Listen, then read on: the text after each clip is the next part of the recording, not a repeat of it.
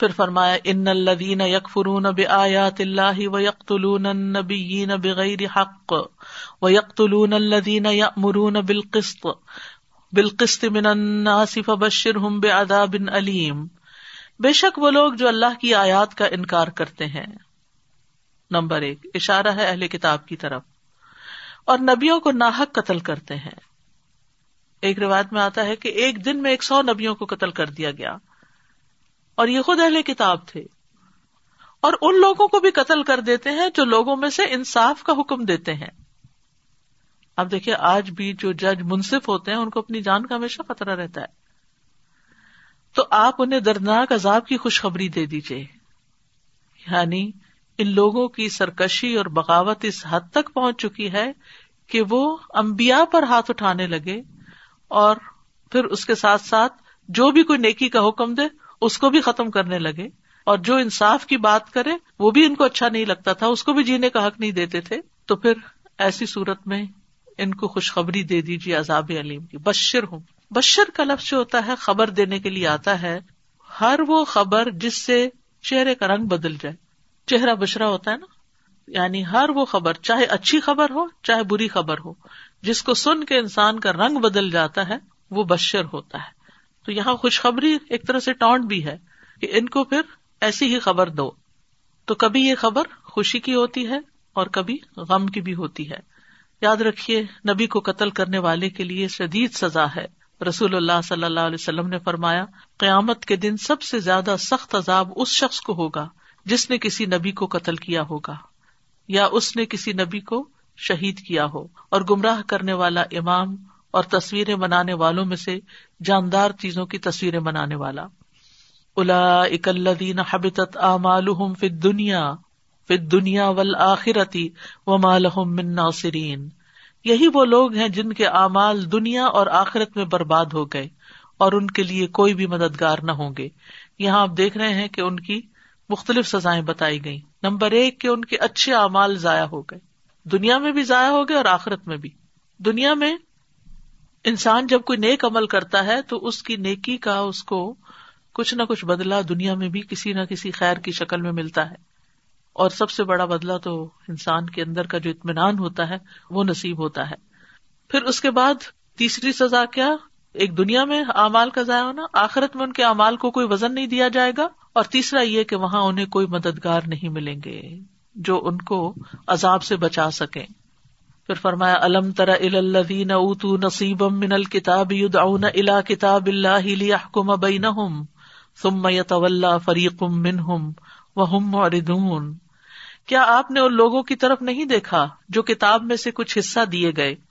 وہ باہمی جھگڑوں میں فیصلے کے لیے کتاب اللہ کی طرف بلائے جاتے ہیں تاکہ وہ ان کے درمیان فیصلہ کر دے، پھر بھی ان میں سے ایک گروہ منہ پھیر لیتا ہے اور وہ اراض کرنے والے ہیں۔ اس آیت میں خاص واقع کی طرف اشارہ ہے، جس کا خلاصہ یہ ہے کہ یہود زنا کرنے والے مرد اور عورت کو رسول اللہ صلی اللہ علیہ وسلم کے پاس لے گئے۔ تو آپ نے رجم کا حکم دیا، لیکن انہوں نے انکار کر دیا اور کہا کہ ہماری کتاب میں تو صرف منہ کالا کرنے کا حکم ہے۔ جب تورات منگوائی گئی تو اس میں رجم کا ذکر ملا۔ چنانچہ ان دونوں کو رجم کیا گیا۔ اس پر یہود بہت ناراض ہوئے تو یہ آیت نازل ہوئی۔ کہ کیا آپ نے دیکھا ان لوگوں کو جو کتاب میں سے ایک حصہ دیے گئے یعنی ان کے پاس تورات موجود ہے؟ یو دلا کتاب اللہ، وہ اللہ کی کتاب کی طرف بلائے جاتے ہیں، کیوں؟ لیا کو میں بینا ہوں تاکہ کتاب فیصلہ کرے ان کے درمیان۔ یعنی نبی کے فیصلے پر تو وہ راضی نہیں تھے، تو کتاب کی طرف بلایا گیا کہ کتاب کے مطابق فیصلہ کرو۔ لیکن پھر وہ منہ موڑ جاتے ہیں اور ناراض ہوتے ہیں۔ تو بات یہ ہے کہ ہمارے لیے جو معاملات ہیں، اختلافات ہیں مسلمانوں کے اندر بھی یا کسی بھی طرح کے، یا کسی کے ساتھ بھی، ان میں اصل فیصلہ کون چیز جو ہے، وہ اللہ کی کتاب ہے۔ اور اس کے ساتھ ساتھ پھر نبی صلی اللہ علیہ وسلم کی سنت ہے۔ تو بہت ضروری ہے کہ ہم اس کے آگے اپنے آپ کو جھکا لیں۔ جو قرآن کا حکم آ جائے پھر انا کا شکار نہ ہو، ضد کا شکار نہ ہو۔ ذالی کبھی ان کالو لن تمسن انار اللہ ایام معدودات وغرہم فی دین ما کانو یفترون۔ یہ اس وجہ سے ہے کہ وہ کہتے ہیں کہ ہمیں چند گنے ہوئے دنوں کے سوا آگ ہرگز نہ چوئے گی۔ اور انہیں ان کے دین کے بارے میں ان باتوں نے دھوکے میں مبتلا کر رکھا ہے جو وہ خود گھڑتے تھے۔ اصل میں انسان کا جب عقیدہ آخرت کمزور ہوتا ہے، تو اسی وقت اس کے عمل میں خرابی پیدا ہوتی ہے۔ ان کا عقیدہ کیا تھا؟ کہ نہ ابنا اللہ و احبا کہ ہم اللہ کے بیٹے ہیں اور اللہ کے بڑے پیارے ہیں۔ لن تمسن النار، ہمیں آگ نہیں چھوئے گی۔ اللہ یا مگر چند دن۔ وہ کون سے دن؟ وہ کہتے تھے کہ ہم نے چالیس دن بچڑے کی پوجا کی تھی، اول تو ہم آگ میں جائیں گے نہیں، اور اگر گئے تو بس صرف چالیس دن کے لیے جائیں گے اور پھر نکل آئیں گے۔ تو اللہ تعالیٰ فرماتے ہیں کہ ان کی بہت سی خرابیوں کی وجہ اللہ کے حکم کے آگے نہ جھکنے کی وجہ کیا ہے؟ ان کے عقیدے کی خرابی۔ اور عقیدے کی خرابی کیا ہے؟ کہ ہمیں جہنم ہمیشہ کے لیے نہیں ہوگی، چند دن بعد نکل آئیں گے۔ وغیرہ ہوں فی دین ماکان یفترون اور دین کے بارے میں انہیں ان چیزوں نے دھوکے میں یا ان باتوں نے دھوکے میں مبتلا کر رکھا ہے جو وہ خود گھڑ لیتے ہیں۔ یعنی دین میں ہے نہیں۔ اور وہ کیا باتیں گھڑی کہ ہم اللہ کے بڑے پیارے ہیں اور اللہ سبحان تعالیٰ نے اس کا بھی رد کیا ہے قرآن میں کہ کہہ دیجیے پھر وہ تمہیں تمہارے گناہوں کی وجہ سے سزا کیوں دیتا ہے؟ بلکہ تم اس مخلوق میں سے ایک بشر ہو جو اس نے پیدا کی، جسے چاہتا ہے بخشتا ہے، جسے چاہتا ہے سزا دیتا ہے۔ اور دوسرا ان کا غلط عقیدہ یہی کہ یعنی ماں کانو یفترون جو ہے کہ ہمیں صرف چند دن آگ چھوئے گی۔ اور پھر ان کا یہ خیال بھی تھا کہ جنت میں صرف ہم ہی جائیں گے۔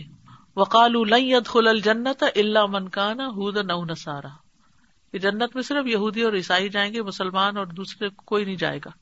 دل کا امانی ہوں اللہ تعالیٰ فرماتے یہ ان کی تمنا ہیں، یہ ان کی آرزویں ہیں۔ کل برہان کم ان کن تم صادقین۔ کہہ دیجیے لاؤ کوئی دلیل اگر تم سچے ہو۔ آج مسلمان بھی کیا سمجھتے چونکہ ہم نے لا الہ الا اللہ پڑھ لیا، اب ہم چاہے چوریاں کریں، زنا کریں، شراب پیئیں جو چاہیں کریں، دوسری قوموں سے بھی بدتر عمل کریں، کچھ فرق نہیں پڑتا، ہم نے تو جنت میں ہی جانا ہے۔ اور اگر گئے بھی تو چند دن بعد نکل آئیں گے۔ تو اس لیے جی بھر کے یہاں گناہ کر لیں۔ تو یہ رویہ جو ہے، یہ انتہائی غلط ہے۔ فقی فضا جمع نہ ہم لیا رہی بفی وفیت کلو نفسم کا سبت وہ ہم لا یوزلمون بس کیا حال ہوگا جب ہم انہیں اس دن جمع کریں گے جس کے آنے میں کوئی شک نہیں؟ اور ہر شخص کو اس کی کمائی کا پورا پورا بدلا دے دیا جائے گا اور ان پر ظلم نہ کیا جائے گا۔ یعنی آج یہ جو بھی سمجھتے ہیں، جس دھوکے میں بھی مبتلا ہے اس کا اندازہ ان کو کل جا کر قیامت کے دن ہوگا، جس دن اللہ تعالیٰ سب لوگوں کو جمع کر لے گا اور جس کے آنے میں کوئی شک بھی نہیں، اور وہاں ہر شخص کو اپنے کیے کا بدلا ملے گا۔ یہ بھی بہت ڈرنے والی بات ہے کہ ہر شخص کو اس کے کیے کا بدلا اس کی کمائی کا بدلا دیا جائے گا۔ تو ہم سب کو سوچنا چاہیے کہ ہماری آخرت کے لیے کیا کوششیں ہیں، کون سے نیک کام کرنے اور ان میں ہمارا دل کتنا لگتا ہے، اور اس کے لیے ہم کتنی مشقت برداشت کر سکتے ہیں، کتنی مخالفت برداشت کر سکتے ہیں، اور ان پر ظلم نہ کیا جائے گا۔ ظلم کا مطلب ہے کسی کے حق سے کمی کر دینا۔ یعنی اگر اس نے نیکی زیادہ کی اور بدلا کم مل رہا ہے تو یہ اس پہ ظلم ہے۔ اور اسی طرح اگر ظالم کو اس کا بدلا نہ دیا جائے تو یہ بھی ایک طرح سے ظلم کو پروموٹ کرنا ہو جاتا ہے۔ کل اللہ مالک الملک تو تل ملک منتشا و تنز الملک منتشا و تو عز منتشا و تو دلو منتشا بھی خیر ان کا اللہ کل شعی ان قدیر۔ کہہ دیجیے اے اللہ، ساری بادشاہت کے مالک، تو بادشاہت عطا کرتا ہے جسے تو چاہتا ہے، اور تو بادشاہت چھین لیتا ہے جس سے تو چاہتا ہے، اور تو عزت دیتا ہے جسے تو چاہتا ہے، اور تو ذلت دیتا ہے جسے تو چاہتا ہے۔ ساری بھلائی تیرے ہی ہاتھ میں ہے، بے شک تو ہر چیز پر پوری قدرت رکھنے والا ہے۔ سبحان اللہ اللہ کی ایبسلوٹ اتارٹی اور قدرت کا ذکر ہے یہاں کہ ہر چیز اس کے ہاتھ میں ہے۔ اور پھر خاص طور پر اہل کتاب اس غلط فہمی میں مبتلا تھے کہ نبوت کا سلسلہ ہمیشہ انہیں کے اندر رہے گا۔ دوسری قومیں اور خاص طور پر جو اہل کتاب نہیں تھے، ان کا تو یہ حق ہے ہی نہیں۔ لیکن جب نبی صلی اللہ علیہ وسلم بنو اسماعیل میں مبوس ہوئے، تو ان کے غیر و غضب اور حسد کی انتہا نہ رہی۔ تو اللہ سبحان و تعالیٰ نے ان کی اس غلط فہمی کو دور کر دیا۔ کہ اللہ سبحان و تعالیٰ ہی ساری بادشاہت کا مالک ہے، جس کو چاہے بادشاہت عطا کرے۔ کیونکہ نبی صلی اللہ علیہ وسلم مدینہ میں کیا تھے؟ یعنی ایک طرح سے مدینہ کے بادشاہ ہی تھے۔ اور یہود جن کو مذہبی رہنمائی اور سرداری حاصل تھی، وہ نبی صلی اللہ علیہ وسلم کے آنے پر ان سے چھن گئی۔ پھر اسی طرح مدینہ میں کون تھے؟ منافقین تھے۔ ان کو بھی سنایا جائے، عبداللہ بن ابئی جو تھا، وہ بادشاہ بنایا جا رہا تھا۔ اس کے لیے سونے کا تاج بھی تیار کر لیا گیا تھا۔ اس کی بھی بادشاہت گئی اور ان کی بھی سرداری گئی کیونکہ اہل عرب جو تھے وہ ہر معاملے میں ان کی طرف رجوع کرتے تھے کہ یہ اہل کتاب ہے یہ ہمیں گائڈ کریں۔ ظاہر آج بھی دیکھے کہ پڑھے لکھے لوگوں کی طرف لوگ جاتے ہیں رہنمائی کے لیے۔ تو یہاں پر ان کو بہت بڑا دھچکا لگا۔ تو انہیں بتایا جا رہا ہے کہ اصل تو فیصلہ اللہ کا ہے۔ جسے چاہے بڑا کر دے اور جس سے چاہے بادشاہت چھین لے۔ جس کو چاہے عزت عطا کر دے اور جس کو چاہے ذلت دے دے۔ کیونکہ ان کو تو پھر مدینہ سے بھی ایگزائل کر دیا گیا تھا۔ اور تیرے ہی ہاتھ میں ساری بھلائی ہے۔ بے شک تو ہی ہر چیز پر قدرت رکھتا ہے۔ یعنی دنیا اور آخرت کے سارے معاملات کا مالک اللہ ہی ہے۔ بندوں کا مالک، نبوت دینے کا مالک رسک دینے کا مالک یعنی ہر چیز کا مالک وہ ہے۔ وہ جس کو جو چاہے عطا کرے اور جس سے جو چاہے لے کر اس کو ذلیل کر دے۔ بھلائی بھی اللہ ہی کے ہاتھ میں ہے۔ بی ادیکل خی یعنی ہر قسم کی بھلائی۔ اس لیے ضرورتوں کے وقت اللہ ہی کے سامنے ہاتھ پھیلانا چاہیے۔ تو یاد رکھیے کہ زمین اور آسمان کی ہر چیز کا مالک اللہ ہے۔ جب انسان یہ بات سوچ لیتا ہے نا، تو پھر پھر اسی کی طرف رجوع کرتا ہے۔ پھر بندوں سے امید نہیں رکھتا، وہ اللہ سے امید رکھتا ہے اور وہی مسبب الاسباب ہوتا ہے، وہی بندوں کے دل میں رحم ڈالتا ہے۔ لیکن یہ کہ انسان اس بات کو سمجھتا کم ہے۔ تو زمین و آسمان کی ساری چیزیں، اس کی ملکیت ہے۔ اور کوئی اس کی ملکیت میں شریک بھی نہیں کہ کسی چیز پر اللہ کا حکم چلے اور کسی پر کسی اور کا۔ تو جب اللہ ہی مالک ہے تو پھر ہمیں اسی سے سوال کرنا چاہیے اور اسی سے بخش طلب کرنی چاہیے۔ اور یہ آیات جو ہے ان کے ساتھ ارحمنی رحمتن تغنی بحا ان رحمت من سواک۔ اتنا حصہ جو ہے وہ شامل کر کے اگر انسان پڑھتا ہے تو نبی صلی اللہ علیہ وسلم نے حضرت معاذ سے فرمایا تھا کہ کیا میں تمہیں ایسی دعا سکھاؤں کہ جس کے ساتھ تم دعا کرو اگر تم پر اہد پہاڑ کے برابر بھی قرضہ ہو تو اللہ تم سے ادا کروا دے گا۔ تو کتنی خوبصورت دعا ہے اور یہاں ہر شخص قرضے میں کسی نہ کسی طرح جھگڑا ہوا ہے۔ تو یہ دعا پڑھنی چاہیے۔ اللہ نے جو کارڈ چھاپا ہے نا، قرض سے نجات کی دعا، اس میں یہ لکھی ہوئی ہے دعا۔ تولج اللیل فی النہار و تولج النہار فی اللیل و تخرج الحی من المیت و تخرج المیت من الحی و ترزق من تشاء بغیر حساب۔ تو ہی رات کو دن میں اور دن کو رات میں داخل کرتا ہے اور تو ہی زندہ کو مردہ سے اور مردہ کو زندہ سے نکالتا ہے اور تو ہی جسے چاہتا ہے بے حساب رزق عطا کرتا ہے۔ یعنی اللہ کے سوا یہ کوئی بھی نہیں کر سکتا۔ رات کو دن میں داخل کرتا ہے یعنی حالات بدل جاتے ہیں۔ آج رات ہے، اندھیرا ہے اور تکلیف ہے، پریشانی ہے، ہر طرف ایک فکر، خوف، غم، پریشانی کے اندھیرے چائے ہوئے اللہ چاہے تو آن کی آن میں بدل دے۔ جس طرح اس نے امن کو خوف میں بدل دیا، اسی طرح وہ خوف کو بھی امن میں بدل سکتا ہے۔ اور یہ آیت اس لحاظ سے بہت خوبصورت ہے کہ تو ہی ہے رات کو دن میں ڈالنے والا اور دن کو رات میں ڈالنے والا۔ اور تو زندہ کو مردہ سے نکالتا ہے اور مردہ کو زندہ سے نکال لیتا ہے۔ یعنی ہم دیکھتے ہیں کہ ایک بیج جو ہے، بالکل ایک مردہ سی چیز ہوتی ہے اور اس سے لہلاتا پودا نکل آتا ہے۔ پھر وہ آخر میں سوکھ جاتا ہے اور زندہ پودا جو ہے وہ مر جاتا ہے اور اسی طرح انسان ہے۔ اور ایک مانا یہ بھی لیا گیا ہے کہ مردہ سے زندہ کا مطلب یہ یعنی کافر سے مسلمان پیدا ہو جاتا ہے۔ جیسے آزر سے ابراہیم علیہ السلام اور اسی طرح مسلمانوں کے کئی بچے اسلام سے دور چلے جاتے ہیں۔ وہ طرز حکومن تشا بغیر حساب۔ اور تو جس کو چاہتا ہے بے حساب رسک دیتا ہے۔ تو یاد رکھیے رسک کی کنجی اللہ کے پاس ہے۔ تمام مخلوقات کا رسک اللہ کے ہاتھ میں ہے۔ وما مندا بتن اللہ اللہ رسک اور زمین میں چلنے والا کوئی جاندار ایسا نہیں، مگر اس کا رسک اللہ ہی پر ہے۔ وہی رسک بڑھاتا ہے، وہی گھٹاتا ہے۔ یعنی ایک ہفتہ پہلے یا ایک مہینہ پہلے کوئی سوچ بھی نہیں سکتا تھا کہ اس طرح پلن جائے گا اور اس طرح ہر چیز ڈوب جائے گی۔ ہر روز کتنی ہی کمپنیاں جو ہیں وہ بینک رپسی کا شکار ہو رہی ہیں اور لوگوں کے اوپر ایک قرضوں کا پہاڑ آ گیا ہے۔ تو یہ ایک چھوٹی سی چیز نے دنیا کا نقشہ بدل کے رکھ دیا ہے۔ جب اللہ کی قوت اور قدرت پوری طرح ظاہر ہو تو کوئی زندہ مخلوق بچ نہیں سکتی۔ ہماری زندگی بھی اسی کے ہاتھ میں ہے، ہمارا رسک بھی اسی کے ہاتھ میں ہے اور اسی کے اوپر مکمل بھروسہ ہونا چاہیے۔ لا يتخذ المؤمنون الكافرين اولياء من دون المؤمنين ومن يفعل ذلك فليس من الله في شيء۔ الا ان تتقوا منهم تقات ويحذركم الله نفسه والى الله المصير۔ مومن مومنوں کو چھوڑ کر کافروں کو دلی دوست نہ بنائے۔ جو ایسا کرے گا وہ اللہ کی کسی حمایت میں نہیں۔ مگر یہ کہ تم ان کے شر سے بچنا چاہو اور اللہ تمہیں اپنی ذات سے ڈراتا ہے اور اللہ ہی کی طرف پلٹنا ہے۔ یہاں پر لفظ اولیا استعمال ہوا ہے۔ اولیا کا لفظ چاہیے ولی کی جمع ہے۔ ولی ایسے دوست کو کہتے ہیں جس سے دلی محبت اور خصوصی تعلق ہو۔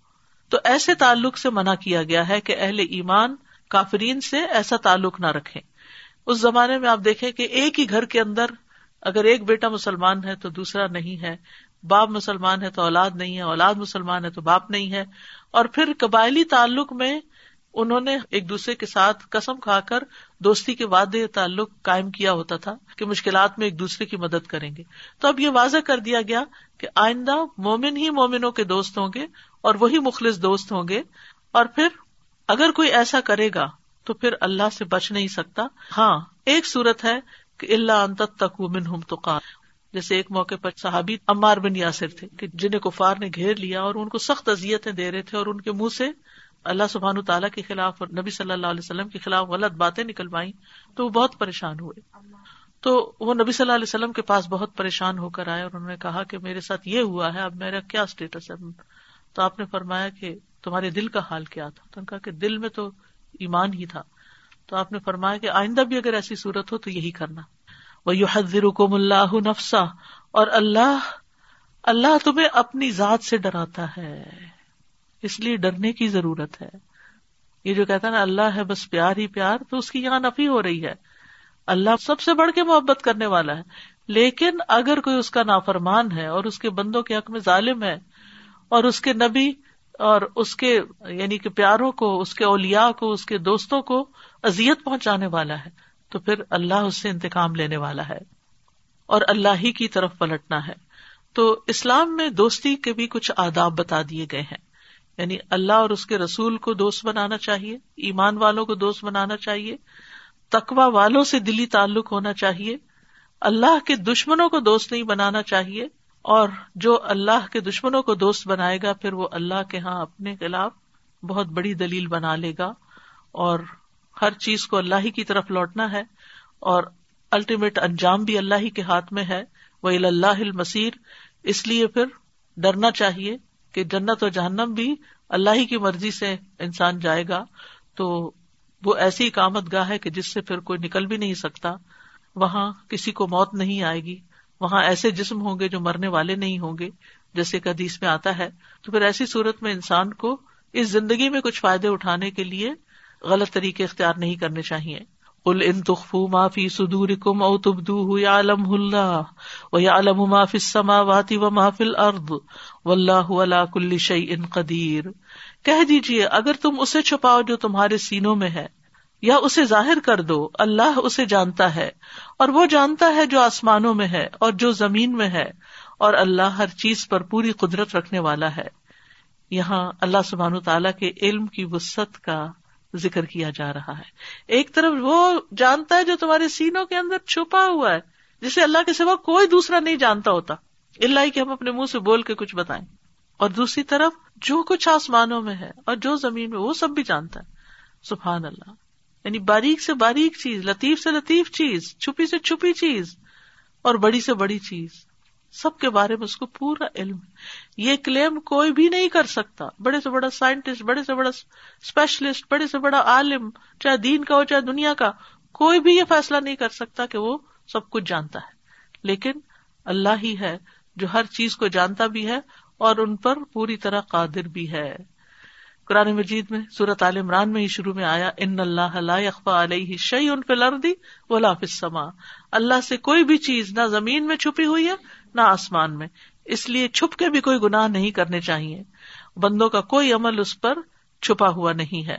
ابن مسعد کہتے ہیں کہ عرش پانی کے اوپر ہے اور اللہ عز و جل عرش کے اوپر، اور اس پر تمہارے اعمال میں سے کچھ بھی مخفی نہیں ہے۔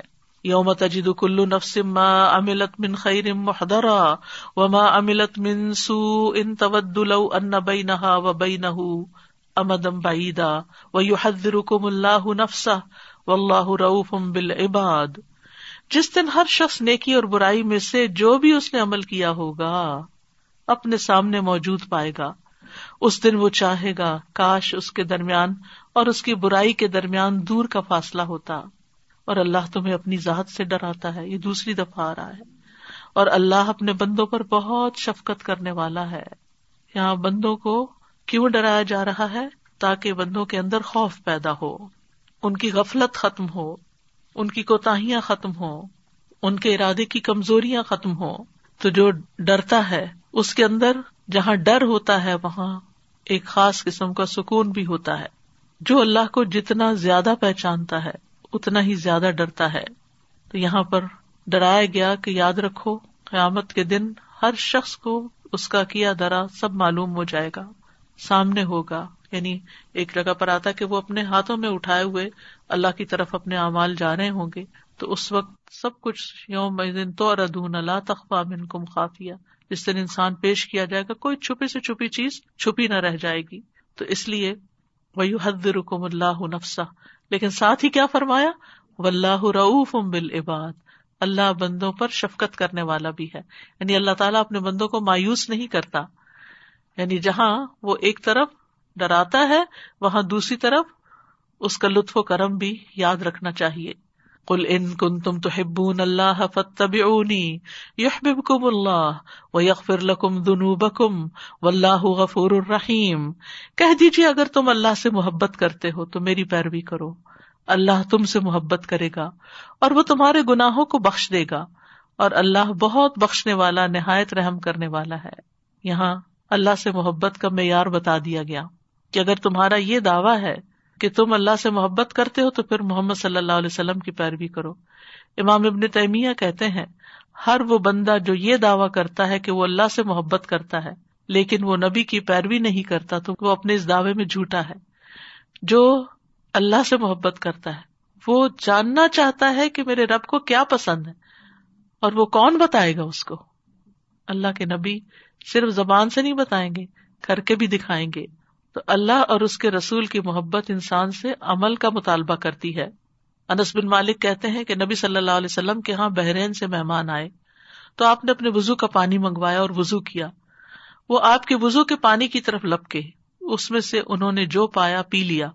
اور جو اس میں سے زمین پر گرا، انہوں نے اسے اپنے چہروں اور اپنے سینوں اور اپنے سروں پہ ملا۔ تو نبی صلی اللہ علیہ وسلم نے ان سے کہا کہ کس چیز نے تمہیں اس چیز پر اکسایا ہے؟ انہوں نے کہا اللہ کے رسول آپ کی محبت نے شاید کہ اللہ ہم سے محبت کرے۔ اس پر رسول اللہ صلی اللہ علیہ وسلم نے فرمایا، اگر تم پسند کرتے ہو کہ اللہ اور اس کا رسول تم سے محبت کرے، تو تین خوبیوں پر ہمیشگی کرو۔ نمبر ایک، سچی بات۔ نمبر دو، امانت کی ادائیگی۔ اور نمبر تین اچھا پڑوس۔ کیونکہ پڑوسی کو تکلیف دینا نیکیوں کو اس طرح مٹا دیتا ہے، جس طرح سورج برف کو مٹا دیتا ہے۔ چاہے آواز کے شور کے ساتھ تکلیف دیں، چاہے غلط پارکنگ کر کے دیں، چاہے ان کو کسی طرح کا نقصان پہنچائیں، یا ان کی بری گواہی کہیں دیں، یا ان کی غیبت چگلی کریں، یا ان کا مال چرائیں۔ تو یاد رکھیے نبی صلی اللہ علیہ وسلم سے محبت واجب ہے، اور یہ محبت ہمیں اتباع سکھاتی ہے یعنی آپ کی پیروی کرنا۔ ایک ہوتا ہے اطاعت۔ اطاعت یہ ہوتی ہے کہ کوئی آپ کو حکم دیتا ہے تو آپ اس کی بات مانتے ہیں۔ اور اتباع یہ ہوتا ہے کہ وہ کچھ نہ بھی کہ صرف آپ دیکھ کے ویسا ہی کرتے جائیں جیسے وہ کر رہا ہے۔ تو نبی صلی اللہ علیہ وسلم کے صحابہ جو تھے، بہت زیادہ اس چیز کے اوپر توجہ دیتے تھے کہ ہر ہر کام انہوں نے ویسے ہی کرنا شروع کر دیا جیسے نبی صلی اللہ علیہ وسلم کیا کرتے تھے۔ کیونکہ وہ اپنی جان سے بھی زیادہ نبی صلی اللہ علیہ وسلم سے پیار کرتے تھے۔ اور نبی صلی اللہ علیہ وسلم کی رفاقت پانے کا بھی ذریعہ یہی ہے۔ اور انعام یافتہ لوگوں کے ساتھ رہنے کا ذریعہ بھی یہی ہے۔ اور قیامت کے دن کی تیاری بھی اسی سے ہو سکتی ہے کہ انسان اللہ اور اس کے رسول سے محبت کرے، لیکن اس کے لیے اطاط رسول اور اتباع رسول کرے۔ یہ حبیب کم اللہ۔ فائدہ کیا ہوگا؟ اللہ کی محبت تمہیں ملے گی۔ وہ یکفر لکم جنوب اور تمہیں تمہارے گناہ معاف کر دیے جائیں گے۔ تو گناہوں کی معافی کا ذریعہ بھی ہے اتباع رسول۔ و اللہ غفور الرحیم اور اللہ بہت غفور الرحیم ہے۔ کل عطی اللہ و رسول و ان طول ف ان اللہ يحب الکافرین کہہ دیجیے اللہ اور اس کے رسول کی اطاعت کرو۔ پھر اگر وہ منہ پھیر جائیں تو یقیناً اللہ اطاعت کا انکار کرنے والوں سے محبت نہیں کرتا۔ تو پچھلی آیت میں اتباع کی بات ہے اور یہاں اطاعت کی بات ہے۔ کل عطی اللہ و رسول تو یاد رکھیے کہ یہاں پر آپ صلی اللہ علیہ وسلم کی مخالفت کو کفر کہا گیا ہے۔ ان طول اگر وہ اللہ اور رسول کی بھی اطاعت نہیں کرتے، تو پھر اللہ تعالیٰ ایسے کافروں سے محبت نہیں کرتا، ایسے انکار کرنے والوں سے محبت نہیں کرتا نہیں وہ اللہ کی محبت سے محروم ہے۔ قرآن مجید کی بے شمار آیات میں رسول اللہ صلی اللہ علیہ وسلم کی اطاعت کا ہمیں حکم ملتا ہے ماں آتا کم رسول فخد ہوں ماں نہا کم ان فنت ہوں میت رسول فقد عطا اللہ جس نے رسول کی اطاعت کی، اس نے دراصل اللہ کی اطاعت کی۔ تو آپ کی اتباع کسی حال میں بھی چھوڑنی نہیں چاہیے۔ مرتے دم تک آپ کی ہدایات پر عمل کرنا چاہیے۔ حتیٰ کہ مرنے کے بعد جتنے بھی ہمارے رسم و رواج ہیں، وہ سب بھی ہمیں سنت کے مطابق کر لینے چاہیے۔ کسی بھی معاملے میں آپ کی مخالفت نہیں ہونی چاہیے۔ حتیٰ کہ کھانے پینے کے معاملے میں بھی کوئی کہے کہ نہیں، میں نہیں دائیں ہاتھ سے کھا سکتا، مجھے تو بائیں سے ہی کھانا ہے۔ تو ایسا اصرار جو ہے، وہ انسان کے لیے نقصان دہ ہے۔ پھر اسی طرح یہ کہ فوراً عمل کرنا چاہیے، یہ نہیں کہ انسان کے اچھا جب وقت ملے گا، دیکھوں گا اور نہ صرف یہ کہ جس چیز کا حکم دیا وہ کرنا چاہیے، بلکہ جس چیز سے روکا اس سے رک بھی جانا چاہیے۔ تو اللہ تعالیٰ سے دعا ہے کہ وہ ہمیں عمل کی توفیق عطا فرمائے۔ آج کی جو ساری گفتگو تھی، اس میں جو مین فوکس تھا وہ اسلام کے معنی کو سمجھنے کے اوپر تھا۔ واخر داوانا الحمد للہ رب العالمین۔ سبحان اللہ و بحمد کا اشد اللہ اللہ اللہ انت استخ کا استخر کا استخر کا و اطوب السلام علیکم و رحمۃ اللہ وبرکاتہ۔